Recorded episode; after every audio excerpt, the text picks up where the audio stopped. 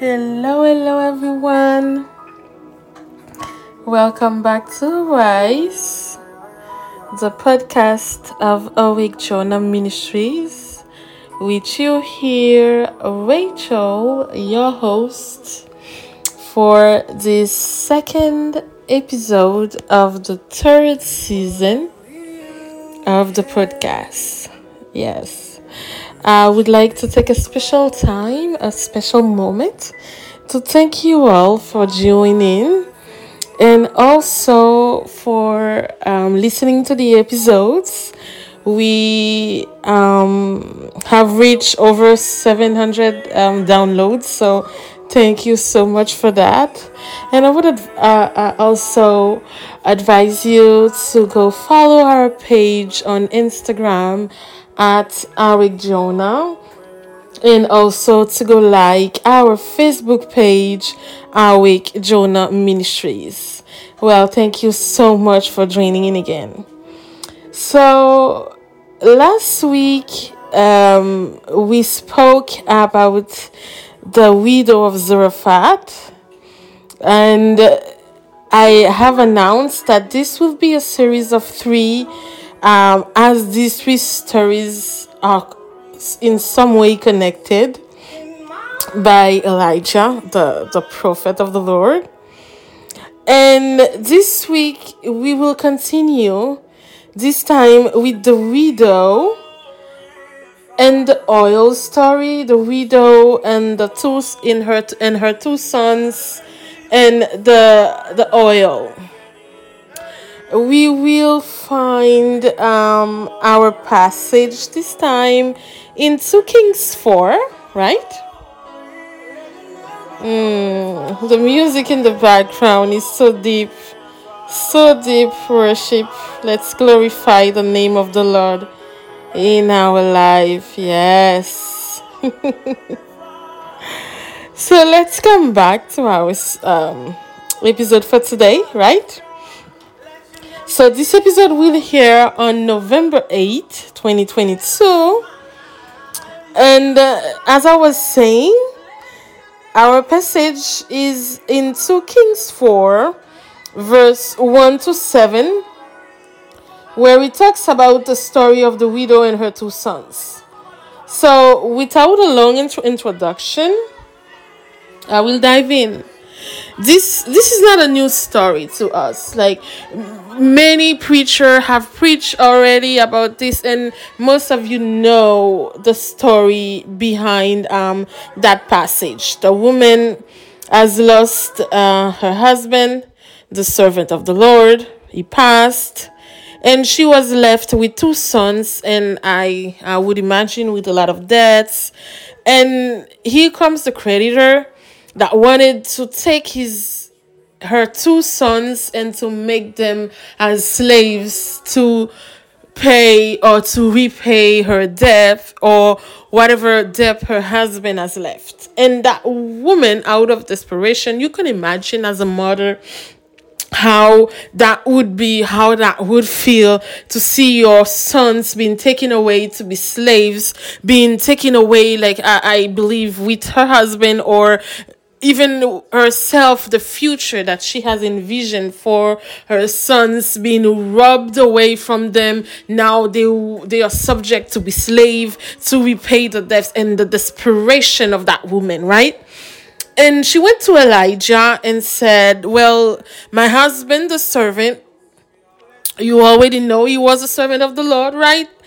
And he passed away, he died, and now the creditor comes and he wants to take my two sons, my two children, to be his slave. And Elijah said to her, What shall I do for you? What do you want me to do for you? What is your request? Right? When you have a situation, sometimes we have problem, we have issues. We go, we go to the Lord, we go to the servant of the Lord, we go and we keep we we we are describing our problem. I have this issue, I have that, like but the question is, what shall I do for you? And he followed with that, tell me, what do you have in your house? He said. so this shed um, some light in terms of sometimes when we have a problem we describe the problem to god we go to god i have this problem i am in this situation i can't pay my bills. Or or, or like this servant. My sons are, are in danger. They are about to take them as slave. Or I have this issue. My my rent is due. My my child is sick. Like and we go with all of these problems all of these issue but we don't have a request. We don't know or we don't have our thought ready to go to god and says well i have this problem but this is what i want from you. And also like what do you have? This part i have it's like this caught my attention because he says tell me what do you have in your house? And most of the time the solution to our problem is already in in our house. We don't know or we don't have the the discernment to already see that what we are seeking for from the outside already lies within right? And the servant says well what i have I only have a jar of oil. And she said that in such of a diminishing way, like the jar of oil was nothing. But that was the key. That is the key to her prosperity. That is the key to free her son from slavery. You know? And and then the servant says, Well, what you would do now Go borrow some vessels from all the neighborhood, from all your neighbors. Empty your neighbor, your vessels in not in empty vessels and not too few, like a lot of vessels, not just one or two. But I need you to gather as much as you can, as much that can fit in your house. So that thought also um to us about capacity. Like what is your capacity? There is so much to break down from this passage and it's very rich and it's a short story. But when you take some time to read it through to understand the passage to see to break it down to see what is hiding behind it sometimes when when we are talking about capacity what is it what is it that you have in your house? Okay i have that. Go get some vessels don't just get one or two. Just like not just a few but as many as you can.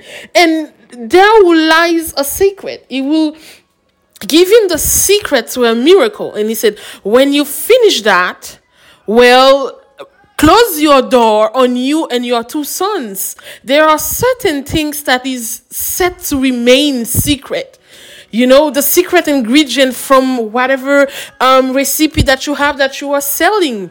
You know not everything is meant to be known. That's the secret behind your wealth.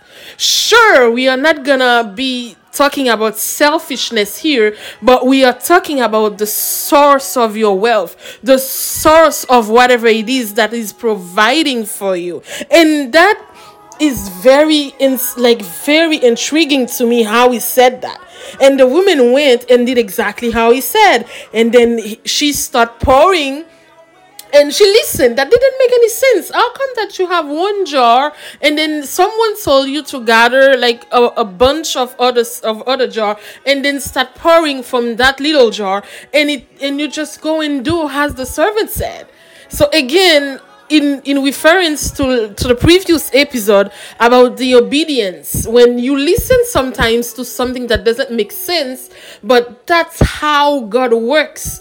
He doesn't have a logic. He works beyond the mind beyond the logic of man and she did as the servant said, and the oil stopped when she reached the last vessel available. And she went back to the servant and said, Well, I have done as you said. Now all my vessels are full, but like, what should I do now? And then she, he said, Well, go sell them to pay your creditor, and then you will have enough to live with you and your sons. So that, that was the key to that woman freedom, to that woman freedom of wealth, to that woman liberty. So today I'm coming here to tell you so, what is that situation that you are describing to God first?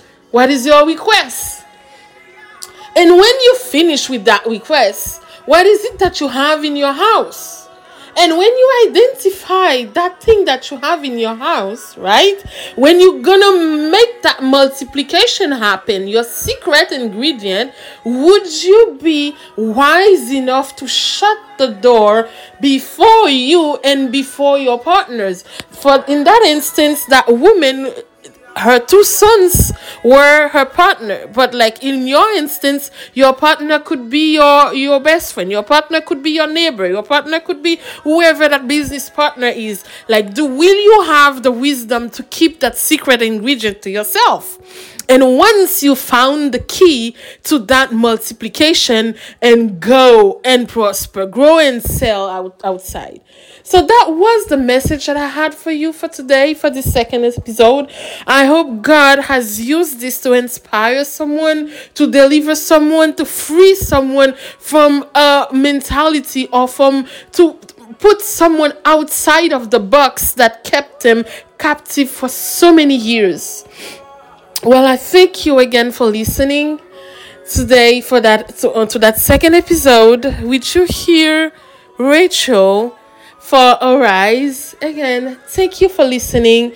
I would uh, advise you to go like our Instagram page at Arik Jonah and follow the Facebook page Arik Jonah Ministries. Again, thank you. Which you hear Rachel for Arise. Bye bye.